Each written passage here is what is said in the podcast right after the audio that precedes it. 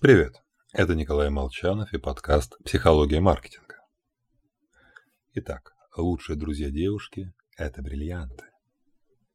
Ну, не совсем так. В начале 20 века обручальные кольца с бриллиантами особо не покупали. На дворе, э, на дворе Великая депрессия, Европа измучена войнами, а девушки, реально девушки, не куколки из фильмов, не хотели кольца с камушками. Они, как и сейчас, хотели отличаться от других девушек.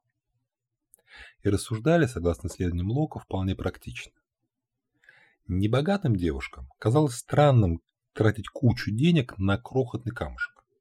За такую цену, что просили за бриллиант, они стремились выделиться посильнее.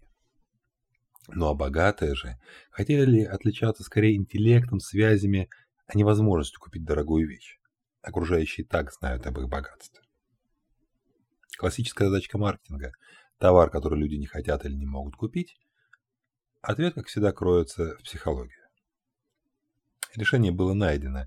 Бриллианты стали и остаются по сей день лучшими друзьями мужчин. Beers начала позиционировать бриллианты в качестве символа статуса дарящего. Мужчинам показывали, как женщины ждут и радуются подарку в виде колечка с камушком. Говорили, что только успешный мужчина способен подарить кольцо с бриллиантом. Такой небольшой, очень полезный трюк. Всего вам хорошего.